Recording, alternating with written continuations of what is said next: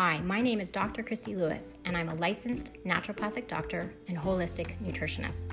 I've been in practice for well over a decade and treated thousands of people. Something that keeps me up at night is if people know what to do, then why are they not doing it? If we are all trying to live our best life, then why do we compromise, sabotage, and avoid ourselves from making choices that will ultimately rise us up? A basic truth has been revealed. Behavior modification, as simple as it may seem, is very difficult to implement. Hence the birth of this podcast. In between visits are short and sweet shares where I will answer your questions about how to stay on track, support, inspire, and motivate you on your journey. See you in your struggles, affirm you in your challenge, and reassure you that you are not alone. Let's get started.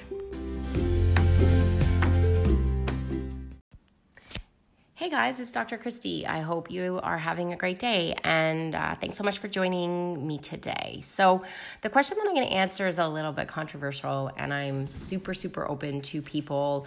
Um, yeah, feedbacking and commenting, letting me know what their thoughts are, what their experiences are, um, because it's it's juicy. You know, the question really is, what's the best diet to follow? And the shorter answer is, I have no idea. So, so, one of the amazing things about doing something for two and a half decades is the confidence that comes with saying, I don't know. Um, uh, but, you know, we're not going to end there. That's not the end of the podcast. And yeah, thanks. That's my answer. And, you know, go have a bag of Doritos. Um, but the, the answer really is I think it's constantly changing. I think we're constantly seeing new research. I think that you know, we are still very much, as much as things have been reframed to come across as health benefits or um, even lifestyle approaches, it really is, we're still constantly being bombarded with the diet culture. And um, as much as we've moved so far around body shaming and understanding around just basic nutrition and the needs to not only eat for mental emotional um, health as well as physical health, that there is still this messaging around these trends. And these trends, unfortunately, fortunately, in my humble opinion, um, are even louder because of social media and different sort of messaging that we're getting. Uh, you know, both um, you know on purpose and and a lot of it just even subconsciously. Uh, I, the other day I was out at a coffee shop and I was just sitting um, doing a little bit of work and you know it was fascinating in that time a few tables came through and believe me I'm working I'm not eavesdropping although that that's maybe in question um, and it's like people you know and I, I'm stereotyping but um, especially women you know really always talking about well what they ate what they're not doing what they are doing. And it's like wow we're still here. We're still really here. And so pardon me, I have a I have a, I'm just coming off of a cold, so these cough, this coughing is just going to be part of today's episode. Um, so the short answer really is whatever's best for you, in my opinion. So, so we move into how do you know what's best for you? So there is no one diet that is right for everyone. That is, I, I really, after literally working with for over 4,000 people in my career, um, it really is this recognition that I don't know what is right for everyone, um, but I do know that there is an approach that is going to be ideal for um, an individual. And so there's just so many factors. What I have also learned is that food is very seldom about food. Um, you know, we've made it about food, we've made, made it about nutrients and all these other different aspects, but at the end of the day, Food is pleasure, food is social, food is therapy, food is friend. Uh, food is not just about fuel. And so we need to factor that in. We need to understand that as we are, you know, making these choices around what type of nutrition protocol or program we want to be on. It was kind of fascinating. I would say it was about a year ago, and I was um, at the gym, and I was, someone said to me, asked me about something, um, and I don't know how it came up that I eat carbs. and someone said to me, Oh my God, you're so lucky. You're just lucky you can eat carbs. And I was like, What? I mean, call me crazy. I, I, I mean, we're going to get into the breakdown. I, I think we all need carbs. That's my opinion. You, me, um, all of us, we are basically uh, made from protein, fat, and carbs. So we keep our bodies alive by eating, and every single thing we eat is a protein, a fat, a carb, or and or a combination of those things. So to completely remove one of those macronutrients, I think is a mess. And I mean, in my in my even in the last 20 years, so in half my lifetime, basically, you know, I went through those um, years where I only ate carbs because I was avoiding fat. And I share that because it's interesting that, you know, even within two decades, now it's completely the opposite, where you're okay to eat as much fat as you want as long as you don't eat any carbs. So I think even the fact that it's changed so much in a relatively short time is suspect to some of the longevity of these fads and these trends. So back to this idea that I'm lucky to eat carbs. I mean, I maybe, maybe, you know, maybe there is this idea and I'm being naive or maybe even a little bit insensitive to the fact that some people, you know, really feel that they can't have the carbs. Um, I really think it's the type of carbs. And I will tell you a little bit about me. I, I need carbs because I've tried, I've tried without, and um, I can't, my nervous system can't handle it. So, one of the things about the body that I'm in is that I have a very highly reactive nervous system. I'm um, again, I think I'm a, a lovely a lovely partner and a, and a nice person, and I'm very kind and respectful. But I move through different um, ups and downs, and so not having carbohydrates uh, is it w- was fueling that for me, and um, quite frankly, triggering some of my anxiety symptoms. So if I put too much stress on my body by not having car- carbohydrates, um, then what happens is I will ultimately end up with most likely a nasty cold sore, um, you know, and I'm talking like mouth to nose friends, like really uh, nasty. I'll definitely start struggling with insomnia, nervous tremors. And sure, you know, this might sound like, oh, poor you, but I will get underweight. And it's not it's not pretty. It's not something that you know is attractive. It's like it's it doesn't i don't look well.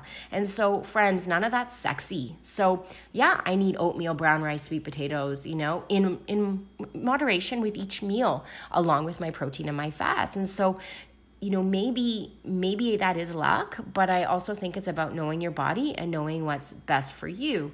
So you know, you don't have to have carbohydrates if you're listening to this and you're like, but ketos work so well for me. Again, we move full circle to what is, I guess, complicated about, you know, my theory, which is really there is not one program or one protocol around nutrition for one person. Um, but, you know, let's just go through a little bit. I'm going to just quickly review four of the kind of things that I'm seeing in practice most often. Um, you know, and again, there are lots of different studies, and yes, it's very controversial. I also realize that you can prove a point for anything. So, for the very people who are saying intermittent fasting is the best thing ever and you only need to eat for three hours a day, you also have those exact same people who, um, another group of people who are saying, no, you know, you need to graze through the day and you need to have small meals often. And so, again, the take home message is find what is right for you. Um, and find what is right for you based on how you feel, how it fits with your lifestyle, and make those choices from an empowerment place as opposed to uh, as from a trendy or a fad place. Um, I think you know it's amazing that if you you know when you find something that works for you and that you're able to follow it in a way that becomes a lifestyle. And just because it's going to work for you doesn't mean it's going to work for everyone else. So god bless people out there who have found something and feel like every person around them should be following that or would feel a million bucks if they just did what they're doing. Yeah, it's not true. Believe me, I have the beauty of sitting in my chair one on one with people, and what works for one person does not work for the other. And it's my job to help them and to support the body, them and their body to find the right the right aspects. Um, and again, also on the mental emotional front. So, with regards to the four things I'm thinking I'm going to go through is the ketogenic. So, ketogenic is really high consumption of fat. And again, I'm I'm like this is streamlined. So there's so so so much on this. I mean, literally whole sections of chapters, um, books that chapters are indigo on this stuff now. So, but really, you know, probably one of the biggest things about keto is its quick weight loss. So I can I can say for sure, I see patients go on keto and they lose weight very very quickly. Um, it's high consumption of fats, folks. So it's not high protein. So again, this can be somewhat confusing for people. They're like, oh, yeah, yeah, no, it's like high protein. No, it's actually very, very high fat. And so um, within that, you know, some of the cons, some what I see in practice show up for some people is constipation. Um, in that they're not getting that high, they're not getting any fiber. You know, when when carrots and broccoli become a um, forbidden food, then it's difficult to get that high level of um, fiber in there's an overburden on the liver and the colon um, for some, right? So you want to be making sure that you don't have, you know, gallstones or you don't have fatty liver before you do something like that. Uh, it's definitely um, challenging for the aging population, especially for women, because we are already losing muscle mass. And when you go very high fat with uh, a weight, uh, with a significant weight loss, chances are you're losing a fair amount of muscle mass. And, you know, that's pretty, that's a pretty, uh, high high it's like a high commodity at this time. Like you want to be able to keep as much muscle mass as possible. And as i said earlier what i've seen in practice um, is really it's not great for people who have highly reactive nervous systems or even adrenal fatigue.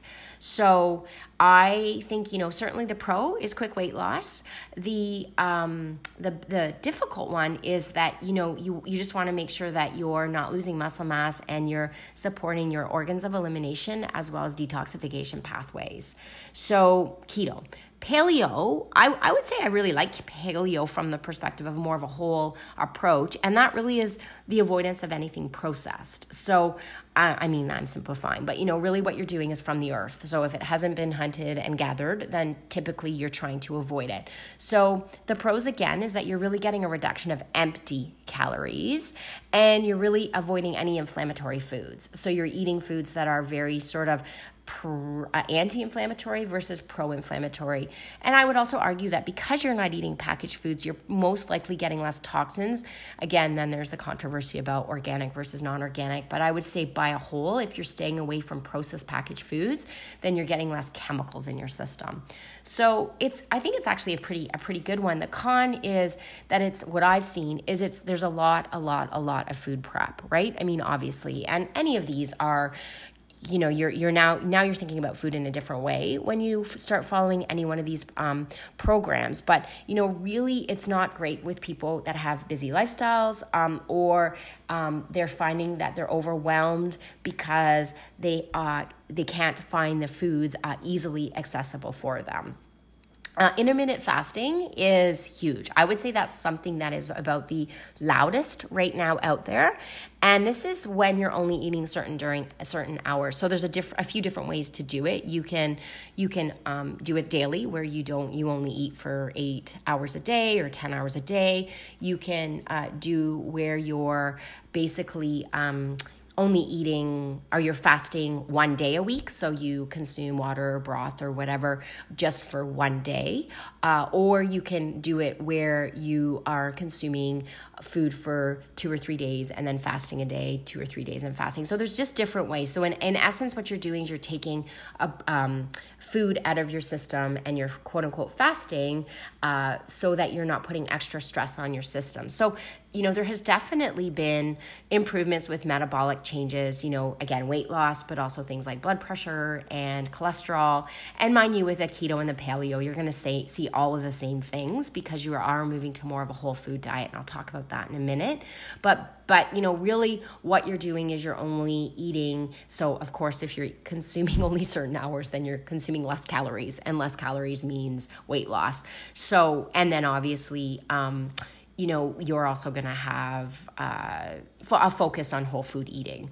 Now, the con with this, in, in my opinion, again, is this idea around your thyroid. So, it really depends on do you have an, a thyroid uh, like an, a healthy thyroid?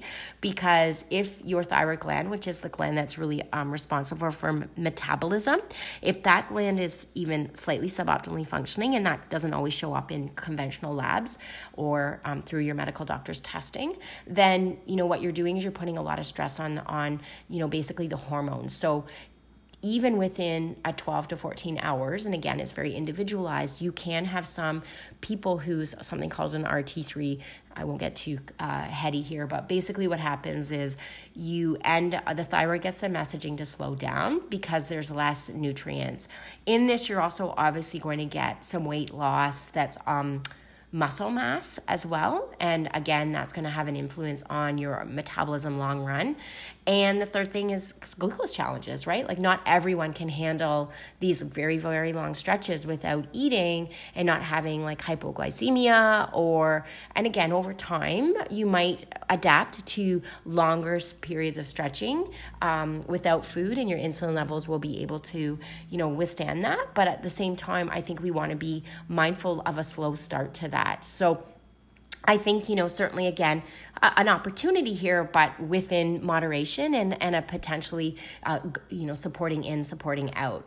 And then the last one I'm going to talk about is um, a vegan kind of plant based, or not kind of, fully plant based diet. And this is very high in fiber, high in antioxidants. I mean, again, you're eating whole foods. The challenge with vegan is for some people it's really hard to break down so you need actually a lot of digestive fiber so i see a lot of patients who are coming in doing vegan or want to do vegan or they've decided they want to live a healthier lifestyle. And what ends up happening is they they have a really difficult time breaking that food down because they're not used to all of that fiber. And um, so that's not a, necessarily a bad thing but again we want to think about if you want to be a vegan how are you going to support your digestive system leading up to that transition so that you're not just ending up with a lot of bloating and gas and even you know sort of uh, potentially aggravating uh, dysbiosis or SIBO, which is that bad bacteria in your in your gut. So, um, and then with with the vegan diet as well is it is easy to eat junk foods um, and still consider yourself to be vegan. So there's a lot now, especially available around processed and refined foods, high sugar foods, that where you really are still getting you're you're vegan, but you're not necessarily eating healthily. So ketogenic, paleo, intermittent fasting, vegan, and there are so so so many more out there. But those are the ones that I'm seeing in practice most frequently. I would say the interesting thing about all of these and why I don't I mean, I hope it doesn't sound like I'm really poo pooing any of them, but what I am saying is, you know, you want to be really mindful around what it is you're doing. Ask yourself the why. You know, why are you doing this? 95% people, it really is about weight loss. So ask yourself, okay, what is the long term sustainability of that? Not just in behavior and lifestyle, but also in physiology. So if you if you are doing intermittent fasting and you are doing um, a keto protocol and you're losing all this muscle mass, then inevitably these things are not meant. They never were meant to become lifestyles where you do this every day for the rest of your life. When you do start eating, quote unquote, um, normally again or back into you know sort of still eating well but maybe a little bit less restrictive then you most people find they're gaining the weight back um, and, and quite quickly and often even more so so no different than what we've learned about the diet menta- mentality 30 40 years ago that in essence people who do a lot of dieting ultimately will lose the weight only to find themselves gain it back and gain it back um, actually even at a quicker and a higher rate. And that is because you're disrupting your metabolic pathways and even um, potentially interfering with you know your body composition and your ability to hold on to muscle mass mass. So i mean again when we start something new so so why these things you know why why do we do these things because it's kind of exciting you know the reality is is that any transition anytime we're doing something new there's a little bit of like you know, direction, it's purposeful, maybe even a little hopeful, and everyone loves that. I mean, at the end of the day, saying to someone, yeah, just eat more vegetables, which is kind of my practice style, but either people either love working with me or don't. But it's like, it's there's nothing super sexy about that, right? I mean, it's just sort of like, okay, well, you know, keep doing what you're doing and add more water and have more vegetables. But I really think that's where the longevity is.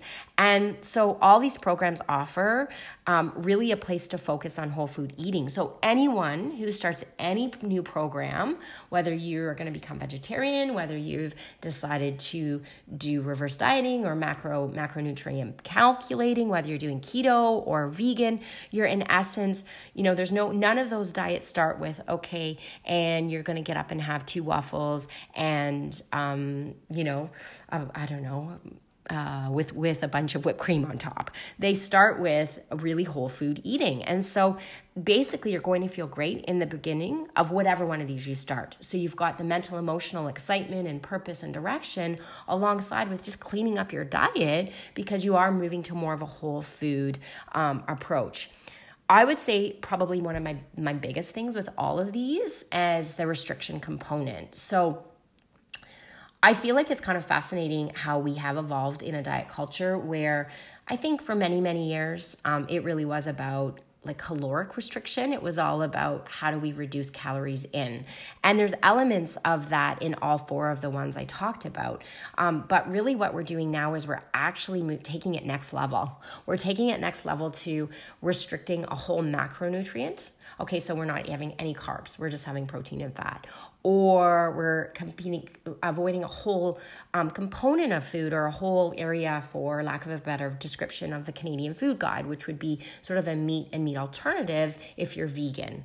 And believe me, I understand there's moral, there's ethical, and at the end of the day, we need to do what is best for us. So as I'm going through these things, and you know, if there's an essence of, well, you know, and this worked for me, or she's missing this aspect of it, awesome because that means you have found something that is a right for you. This is just more to sort of challenge the whole thing, you know, to take a big, big step back and realize okay, if you're thinking about doing one of these things, or if you've done one of these things and it maybe worked but then didn't work, or maybe you know you are in the midst of it and it's not kind of yielding the results that it did for your friend.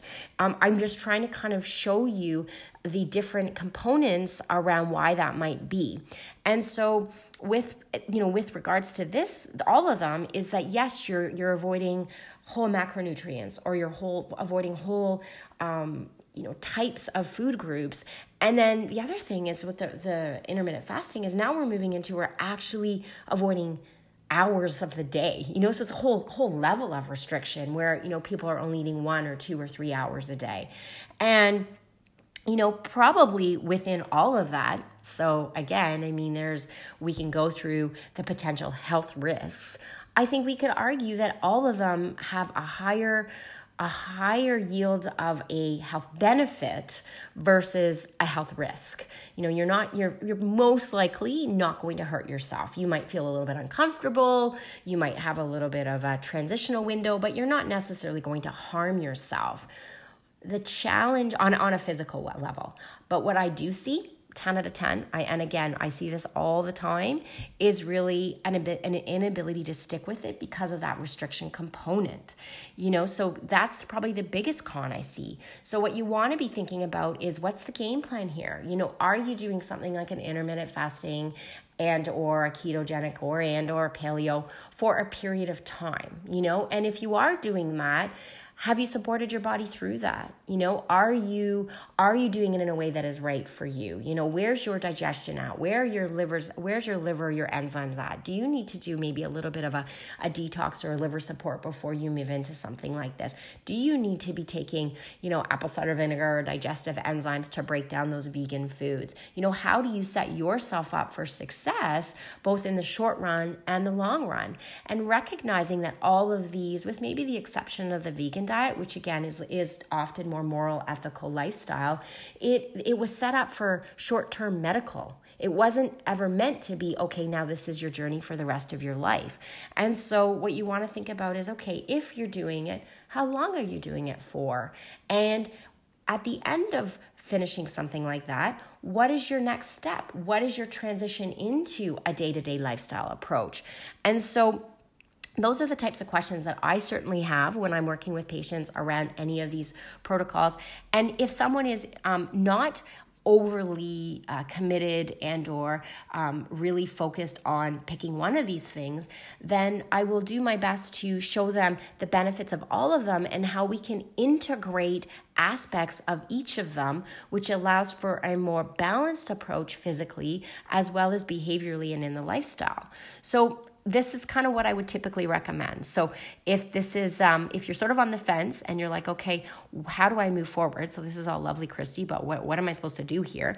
Is I would take a little bit of all of them. So a bit from this and a bit from that. So um, typically, what I would recommend would be keeping your insulin low in the morning. So if you want, we'll we'll use the same labels um, just because I think uh, it's easier to define, but keeping the mornings keto. So if you really want to do more of a keto morning, uh, then what you would do is keep your starchy carbohydrates, keep your maybe high glycemic or high sugary fruits out of the morning. And this makes sense physiologically because we want to keep insulin low in the morning because insulin is something that's going to turn on um, our fat storing, like uh, the idea of keep for- storing fat. And it also starts a sort of a roller coaster of when we have a very high sugar breakfast, then we're going to crash and then we're going to be looking for another hit of glucose to, and our insulin is going to jump back up. And we start to ride that roller coaster all day long.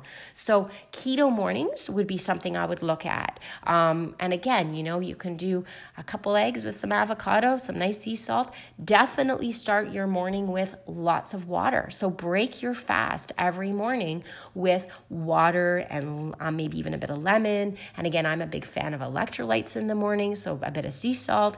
Then you have your keto breakfast, whether that's again some eggs. I'm not a big fan of like 17 slices of bacon. You know, maybe you have a few slices of bacon or turkey bacon, and you really think about not am I being keto, but how am I keeping my insulin levels low? What are the things I'm doing to keep my insulin levels low in the morning? Then, if you have the resilience, you have the blood glucose levels to manage it, and a thyroid level that is healthy, then perhaps you do fast, but you fast for four hours. You fast for, you know, you have your breakfast at eight or nine, and then you fast until noon or one, at which time you have your maybe more of like a vegan type lunch. So this is high beans, high lentils. Before you have your vegan lunch, maybe have some apple cider vinegar to increase your hydrochloric acid. This is where, you know, I would recommend some grains or you have some starchy vegetables, sweet potatoes, um, squashes with uh, beans, lentils, and some good fat. Not, you know, a whole avocado, three tablespoons of olive oil, and walnuts. One of those things. And you add that to your vegan lunch, um, again, for that nice high fiber, high protein. And then within that, you then move to more of a flexitarian or a paleo dinner. Again, if you're not eating meat, then using more of a vegetarian source at that time. But, you know, this is the time where fasting again from uh, lunch to dinner, assuming it's no more than four to six hours. Um, again, studies show that if we when we're grinning and bearing, when we're starting something new, we can definitely do this fasting. But as we move into, you know, the sort of day to day grind of this, it loses its sex appeal. Then, you know, studies show that we're snacking at night if we're not eating enough through the day. So, you know, don't go four to six hours, excuse me, don't go six to eight hours between lunch and dinner. Go maybe four hours. And if it's going to be a longer break, you're going to the gym, you're doing something, have, you know, a handful of almonds, have um, some hummus and carrots. Have a snack that's going to allow you to uh, sustain your energy, um, give you energy if you're going to be going working out or you have a pottery class or you're doing something after work. And then you're going to ensure that you're not over consuming at dinner because dinner is the one I would say, again, Nothing sexy here. You do your protein, you do your your carb, and you do tons of fruits and vegetables and fat in moderation. So the carbohydrate, it's not about okay. Now I'm going to have big plates, um, um, plates of uh, fettuccine alfredo, you're still keeping that in moderation. So the breakfast being more of an insulin supporting or low insulin breakfast, keeping carbohydrates out there, but lunch and dinner, lunch being more of a, of a vegetarian lunch, beans, lentils, dinner is where we bring in our fish, our chicken, our lean red, um, red meat, and we do that with small portions of either starchy vegetables or grains, along with lots of fruits and vegetables and good fat. So again, you know, that intermittent fasting happens between meals, but then it also happens every night. So if you were to simply walk away and say, okay, my version of intermittent fasting is that I don't eat from 7 p.m. until the following morning at 9 a.m., and then I have my high high protein, um, higher fat breakfast. Then I have my vegetarian lunch, and then I have my um, more, you know, paleo or meat and grain, um, uh, starch breakfast, uh, starchy vegetable dinner, and I'm fasting every night, lots of water through the day, folks, you're going to feel great. And there's a sustainability component.